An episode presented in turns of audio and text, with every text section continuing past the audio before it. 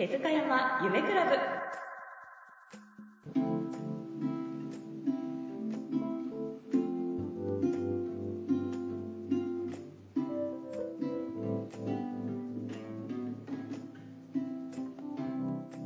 この番組は30年後の幸せな街づくりを目指す戸建てとリフォームの会社株式会社手塚山夢工房の提供でお送りします。株式会社手塚山夢工房は大阪の阪海電車姫松駅すぐ。リフォームや戸建ての相談会を受け付けております。ぜひ気軽にお越しください。新築とリフォームの会社手塚山夢工房がお届けするビジネス系ポッドキャストです。子どもたちのために30年後の未来に誇れるまちづくりを目指し先人たちが必死の思いで育ててきた日本の大和心を未来へとしっかりとつないでいきたい。そんな思いとともに語ってまいります。さて今回は第9回目です。遅ればせながら令和に身代わりして最初の番組になります。この令和という新しい時代が5月1日に幕を開けました。手塚山夢工房はすでにいくつかの新しい試みを始めています。まずはそんなお話から進めていきたいと思います。コーヒーでも飲みながらゆっくりとお聞きください。皆様こんにちは。今回は第9回目です。お届けするのは一級建築士ビフォーアフターの匠村尾康と心地よい家ネット代表樋口淳です。よろしくお願いします。マイリノベーション心地よい空間づくり。マイリノ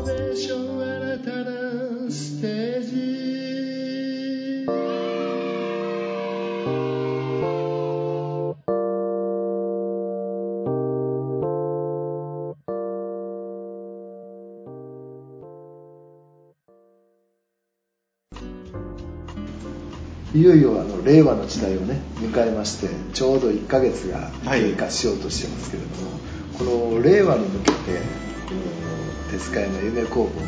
役割っていうか、はい。あのこれからどういうふうに展開していくかっていうことを今日はちょっと、えーそのテーマでお話ししていこうかなと思うんですが。はい。なんかすごいあれですねあの大きなテーマですけれども まああのまあ皆さんと共に、えーまあ、平成、えー31年えー4月30日をもって平成が終わり、えーそして、えー5月1日は、まあ、令和元年5月1日ということで、まあ、新しいミュが始まったと、えーいうことです。でまあ僕自身もやっぱりあの今回のあのミ代替わりあの、まあ、天皇陛下の、まあ、即位ということを、まあ、初めてあの体験したわけですよねでまあもちろんあの昭和天皇が亡くなられてあの平成あ実はその時僕はあの、えーとイギリスのロンドンに旅行してたのであのその瞬間っていうのは日本にいなかったのでだから自分にとってはもう本当にあの御代替わりが初めてえーだったわけですね。であのまあ正直その自分自身が天皇陛下ということに対してこれほどあのなんかあの自分に近いあの存在であるっていうふうにあの思えたのはもうこの時代が初めてなんですよね。だからあのまあ実はその4月の末に皇居に行きたいと思いまして、うんえー4月のお28日に、えー皇居に行くわけです。明治神宮と皇居に行かせていただいてでまあそこでやっぱりあの平成の天皇に、えーやっぱりこう本当に心からあの感謝した。やっぱりこう平成の時代っていうのは、えーやっぱり災害もありましたしまあ日本の経済、えーとまあ、阪神大震災、うんそれからあ東北大震災、まあ、九州のおまあ地震ということで、それにも水害やということでやっぱ思い返すと結構日本列島がすごくこうあのいろんな苦難にさらされた時代で,、でまあ、経済的な、部分でも、えー、バブルが崩壊した後やっぱり、まあ、失われた20年とか言ってましたけどもう失われた30年を迎えようかということで、えー、日本のあの、まあ、経済的な、えー、状況というのもあの大きくあの変わってきた時代なんですよね。だから、まあ、そういうあの時代を自分たちがこう迎えてやっぱりその何て言うんですかねあの天皇陛下はその災害のためにあのねえー、美智子さんと一緒にその被災地に出向いてなんか心からの、ね、うん祈りを捧げて本当にあの慈しんでる姿みたいなものがずっとこう湧き上がるとなんかあのそれをずっとこう持ち続けながらやっぱりその気持ちで過ごされたっていうふうに思うとすごくこう、まあ、感謝という気持ちが湧いてきてあの平成の最後になんとか皇居に行きたいなと思った次第です。で、あのまあ、令和が明けてまさに新しいあの天皇があの即位されてでやっぱりあのガラッと空気が変わったなっていうのが、まあ、自分自身もそうですしあの周りの人たちからもそういう話を聞きます、うん、僕あの5月1日の日は実はあの万博公園にあの行きましてね朝、え。ー、あの10時からなんですけれども、うん、えー、まあ、世界の平世界平和を、えー、宣言しようということであの太陽の塔の前で、うん、あのタイのね、うん、あのチャン大、えー、長老という僧侶と共に、えー、60人の人たちと雨の中を、あのその世界平和を祈るという、まあ、瞑想をね、やっていきまして、でまあ、正直その、えー、あのフェイスブックなんかでこの万博公園でこういうことをするって言ってどれだけの人が集まってくるのかなっていうのはあの、まあ、半信半疑で、そのまあ、前日からねあの万博の下見に行ったりとかそれからあの、まあ、神仏のね集合という意味で僕はあのぜひチャン先生にあの四天王寺あのあの聖徳太子のねあのところにお連れしたいなと思ったんで聖徳太子の四天王寺に行ってそこでね世界平和宣言の言葉をスラスラっとこうねあの瞑想などにこう語り始めたんです。ね、うん、それがあの、まあ、1日の日に、えー、そこで、えー、日本語とタイ語と英語で発信するという、うん、で当日ですねもう会場の5分前ぐらい10分前5分前になると続々と人が集まってきて約60人ぐらいの人がその太陽の塔の下に集まってそこで、まあ、太陽の塔に向かって瞑想しながら、まあ、平和を祈りその最後にチャン先生があとその、まあ、アマントのジュンさんがマイクでそのみんなの前でその宣言をするという。びっくりしましたよね。生まれて初めての経験だったんですけれども、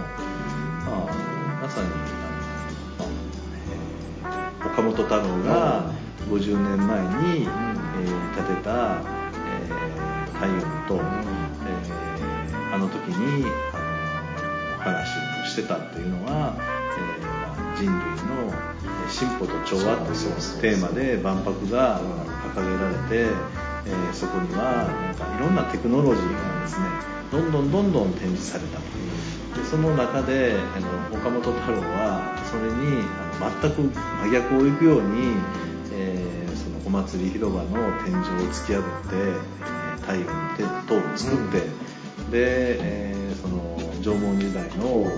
自然の崇拝するという心を忘れてはあかんと。で表にその太陽を書き裏にあの黒い色の核の太陽を書いてですねあのこうメッセージを送ったんですよね。でそのメッセージ通りにがメッセージがね今まさに50年を経て、万博公園に行ってそういうふうに見るとねすごいんですよね。なんかすごいなんか予言的に感じますよね。今まさにそのさっきおっしゃったねその縄文文化っていうのが非常に見直されて、うん、本当にそれが日本人の精神性に乗るというようなことをね、なんかそういう中でまさに、えーと、今までテクノロジーとか経済をずっとこう進めてきた世界が大きく転換して、えそしてその、えー、縄文時代の精神とそしてまあ今のやはりあの、まあ、テクノロジーそれは多分 IT であったりとか AI であったりとか、えー、情報と知知能みたいなもの。それと、えー、やはりあのまた技術みたいなものが融合するようなあの時代をやっぱりあの今示唆してでそこの、え表面的なものっていうのはむしろその形ではなくって、えー、自然とか心っていうものを大切にしたような形にあのこれから、うん、あの変わっていくだろうなっていうのが、まあ、この、まあ、僕自身はその5月の1日に、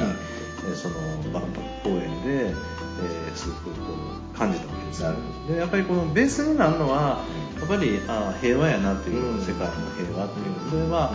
えー、瞑想してる中で、えー、一番そのねあの大長老がから教えてもらったっていうことは結局世界の平和というものの、えー、元は一人一人の心の平和であるということで、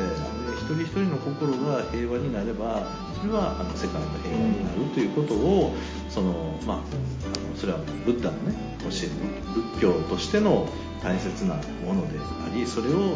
伝えるために、まあ、あの今日本に来て、活動をしまあ、そこで世界の平和宣言をされたっていうのをちょっと目の当たりにしてちょっとあのすごいねあのこう僕は体験を令和の元元元年のその最初の日に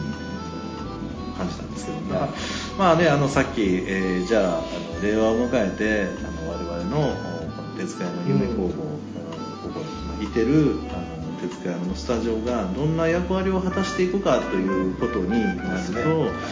あの本当にまあライフスタイルというね、ええ、あの我々がやっぱり一番あの大切にしてる、あのデザイン、うん、それは暮らし方意識というもので、その暮らし方意識を、えー、この暮らしを通じてあの世にあの出していくという中であのこのライフスタイルカフェの役割っていうのはやっぱりあのおのずとその見えてくる、うん、だから、まあ、ここからは本当に一人一人の心があの幸せ豊かに幸せになるためのあの空間として、えー、こう発信し、えー、それをやはりあの、えー、関わる人たちと共にあの丁寧にあの育てていく場所。それが、まあ、ライフスタイルカフェになっていくんではないかなと、だからね今日ちょうど今青江真理さんのあのギャラリーがね、はい、昨日から始まってるんですけども、うん、まあ、僕は青江さんとはねこれ、えーまあ、ご近所ということもあってあのもう7年ぐらいのあのこうご縁なんですけども、まあ、以前にあの女性が幸せになるための絵を描いてくださいっていうオーダーして、幸せの扉っていう絵を描いていただいたことがありましてね、でまた今回このスタジオで彼女の絵が来たわけなんですけども、えー、まあ、彼女今本当に子供たちと共にあのいろんなあのこういう活動をされているので、まあ、あの女性と子供がの心が幸せになりあの豊かな未来を、えー、示すような、まあ、そういうあのアートとしてあのもっともっとあのこれ絵があの、えー、いろんな人の、えー、手元というかね、うん、近くに寄り添えるような、うん、まあ、そんなあのことを、うん、進めていきたいなというふうに思いますね、ね、今ちょうど絵本作家としてもね新しいそのジャンルを開いていこうっていうことをされてるし、以前もその読み聞かせみたいな形でねあのされてましたので、だからまさにこのちょうどそのキッズとママのそのカフェあいいですね。ねいうタイトルにもやっぱりぴったりなあの今回のイベントかなっていうふうに思いますね、でまああの本当にあのね、あの青江さんとはもう住吉大社のご縁なので、そうだね。で彼女は住吉大社の、えー、とに、えー屏風と、はい。それからどんちょうを、ね。あの奉納されてるし、で非常にあの5月のね5日は毎年蓮華ですね。蓮華あのねあれなんていうんですかねあの神様の田んぼのとこで、はい。あの絵描いてはりますよね。はいもう10年ね。になりますかね、うん。私も何回かうんですねさせてもらったんですけどね。まあね、本当に住吉さんのご縁ですし、やっぱり住吉住吉大社の,、まあ、あの作られた神宮皇后っていうのは、うんまさにあの子供うん子育ての神様ですから、えーなんか一緒にそういう、ね、物語みたいなのを、うん。いいですね作っていったら、あのうん。きっといいやろうなと。ね、ぜひ皆さんもその、ね、カフェに来てお茶を飲んでいただきながらぜひ絵をね本当にメメルヘンチックなね、あの幼稚園なんかにもあの、うん。ねえー飾られたりとか、うん。えー活動もされてらっしゃるので、うん。ぜひ楽しんでいただきたいなと思いますね。これが5月の22日から6月の2日までですね。ね。はい、はい。えー展示をされてるということで、はい。はい。ぜひ一度。そうですね、ぜひ。ぜひでいただきたはいいですね。来ていただきたいなと思います。でちょうど今度の週末でしたっけ？手塚山音楽祭の、まあ、こちらも協賛の、えー一会場ということで。あそうですね、はい。まあ、あの5月のあの25日のあの土曜日は、はい。えーと大地の大地の神さんの、おまあ、コンサート、はい。えーと触れ合いコンサートということで、えーまあ、4時から、えーこちらの方で、えー開催させていただきますし、えーそれから翌う26日の日曜日は、えー2時からはい。青江さんともそうですね。トークセッションさせていただいて、はい、絵とアート、ね、あの建築とアートをテーマですね。子どもたちのその芸術性をん。についてもちょっとお話しいただなんかね今言ったようなお話もきっと出てくるんじゃないかなと思います楽しみですねそれからまああのーその後は音楽ね。はいそうここっちは今度は歌謡、い。ね、昭和歌謡をテーマにしてね、歌わせていただこう。キムさんもそれはいあの一緒に、はい、させてもらいます。なんかまあ、ということで、まあ、手塚の音楽祭も、まあ、そういう形でここからあの皆さんと共に、まあ、本当にあの未来のその、まあ、ワクワクする未来を、あの発信していくということで、まあ、音楽や絵を通じて、えまあ、ここでいろんな方とあの出会うことができたらい。いなというふうに思ってます。このカフェは本当に素敵なでメニューもすごいね充実してきて。そうですね、はい。あのーまあえー、と今はベーグルね米粉のベーグルを使った、うん。あのーまあ、ブルーベリーとクリームチーズのサンドイッチとか、まあ、あと卵のシンプルなベーグルサンド、それから、まあ、パウンドケーキや、えーまあ、野菜のね、はい。えー小松菜とバナナのパウンドケーキと、はい。えーそれ人参とヨーグルトのパウンドケーキということで、まあ、ここへも本当に体に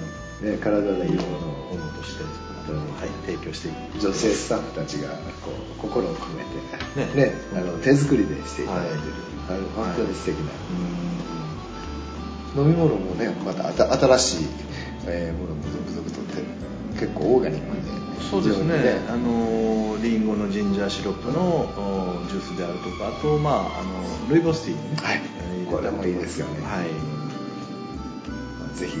そうですね。本当にまあ体にこうと心がい。豊かになるものを、えー提供していくということで、はい。えー来られた方にもいろんな展示を見ていただいたりあるいはこう気軽にね、あのーそのえーこれから将来についての、あの例えば住まいのこととか暮らしのこととかね。そうですね。まあをあのまあだからそういうあのコンセプトというかねやっぱりあのじゃあ自分たちがさっき言ったように一人一人の心が幸せにえーなるためのやっぱりあの基本は家だと思いますので、やっぱりその家の中を整えていくっていうことはすごくあの重要だというふうに思いますね。だからその、まあ、そういうあの暮らし方、それからその過ごし方っていうのをやっ、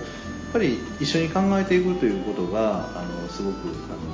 これから大きなテーマになっていくし、特にこういう僕らみたいにこの地域の中で、えーこのリノリノベーションということを進めていく上で、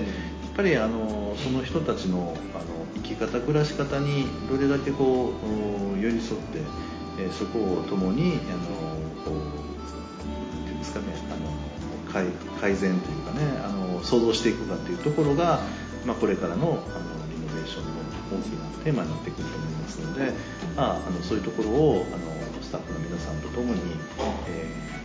お客さんに寄り添っていくという。だから今度まあ6月の1日2日は、えーここでまた相談会という形を、えー開催させていただきますし、まあぜひそちらの方にもえー皆さんあのお招きしたいなというふうに思ってます、そうですね。まあ相談会といってもねそんな堅苦しいもんではなくてね。そうですね、えもうやっぱり、あのーなんかこう幸まさに幸せの扉をね、うん。なんかパッと開いていただいて、まあ、このカフェでちょっとあのうん。お茶飲みながら、なん。かこう、あのいろんな気づあの視点を変えていただいてね、まあ、そこからちょっとした、あのリフォーム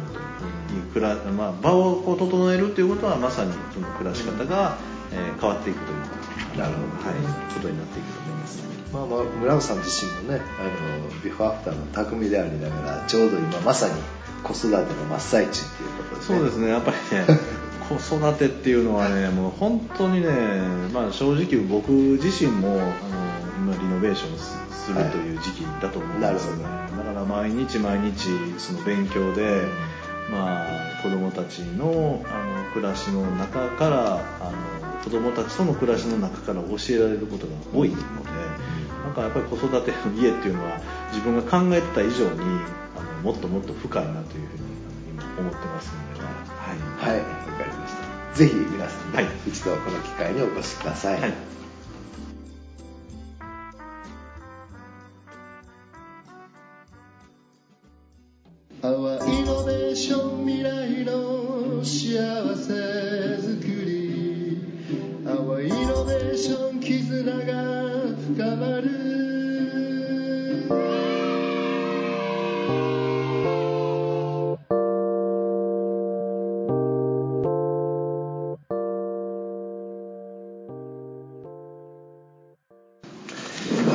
えー村尾さん今回のそのおすすめのコーナーなんですけれども、はい。今日はどんなところをちょっとご紹介いたそうでだけますすかね、まあ、今までも神社といえばはい住吉大社をね、うんずっとお話をしてたんですけども、ええ。まあ、実はあのこの安倍野には、はい。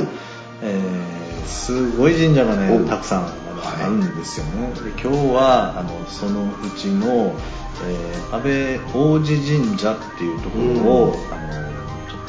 皆さんに知っていただきたいなというふうにはい。ぜひ思ってるんですけども、あのーまあ、この安倍野の、まあ、野っていう名前は、まあ、ここの古代の豪族の、安倍氏が、はい。まあ、この辺りにですね、えーまあ、なんていうんですかね、えーで活躍したと。うんでまあ、仁徳天皇の時代うんですから、まあ、今からそうですね1600年700年ぐらい前のことだと思うんですけども、まあ、この辺りはその安倍氏がやっぱり、あのこう非常に活躍された場所で、えーそのなその時代からねその、まあ、神社があったと。うんでまあ、当時はその安倍さん安倍一族の祀られる神社であったわけなんですけども、えーまあ、実は平安時代に、えーぐらいからあの熊野詣が盛んになった時に、そこの神社が、まあ、今のあの王子神社という熊野詣のお中継地として、まあ、養廃所としてできたのが、うん。その王子神社ででそのスタート地点が、まあ、大阪の、まあ、きっとお中中心の辺りから来ますのでその、まあ、いくつけ1つ目か2つ目の、ね、王子神社だったと思うんですねここが。でそこに、えーまあ、あの熊野のお神様である、えーそのスワノオノミコトと、えーイザナギのミコトとイザナギのミコトの三柱があの祀ってあったのですがあ実はその明治時代に、えーまあ、廃仏希釈ということで、まあ、いいろいろとこうおお寺とか神社が、えー、統廃合がされていく中で、あの大阪市内にあったあの岩清水八幡宮の、えーと、文書がですね亡くなりかけてでその岩清水八幡宮を迎え入れたのがまた王子神社で。で今実はそのさっき申し上げたスサノオノミコトとイザナギノミコトイザナギノミコトとそれから八幡の狼ということでその4柱が祀られているというあの神社なんですね、ですからその非常にねあのこのまたいろんな歴史を経てでその同列にその 4, 4柱が祀られているというあ面白い神社ですでさらにそこにねあのもう、えー、大阪市の保存樹になっているクスノキが4本すごい大きなクスノキがあるんですがその柱あのクスノキのにあのそれぞれの神様の名前が付けられてありまして、えー、まあ非常にあの僕は最近よく行くんですけれども、うん、えー、まあ、パワースポットですね、うん、でさらにあの、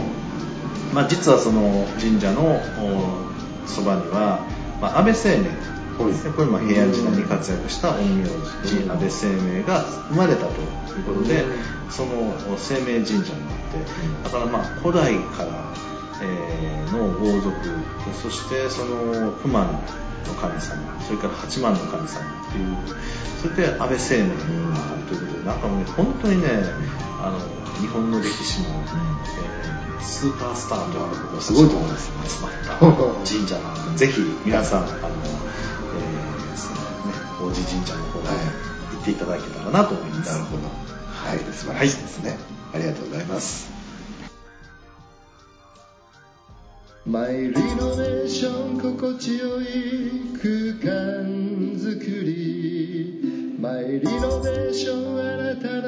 なステージ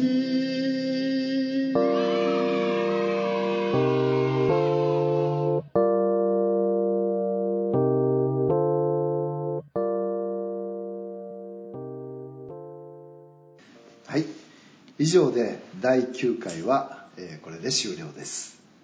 次回もぜひ聴いてくださいね。ありがとうございました。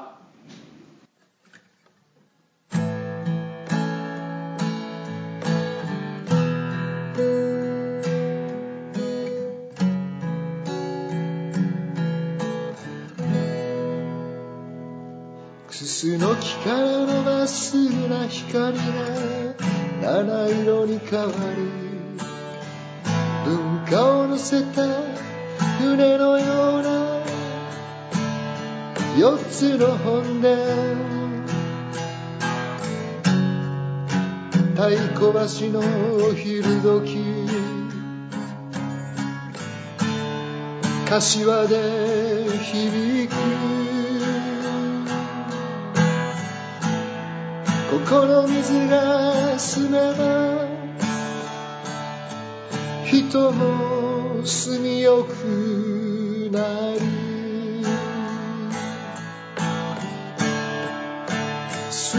この番組は手塚山夢工房の提供でお送りしました。また次回もお聴きください「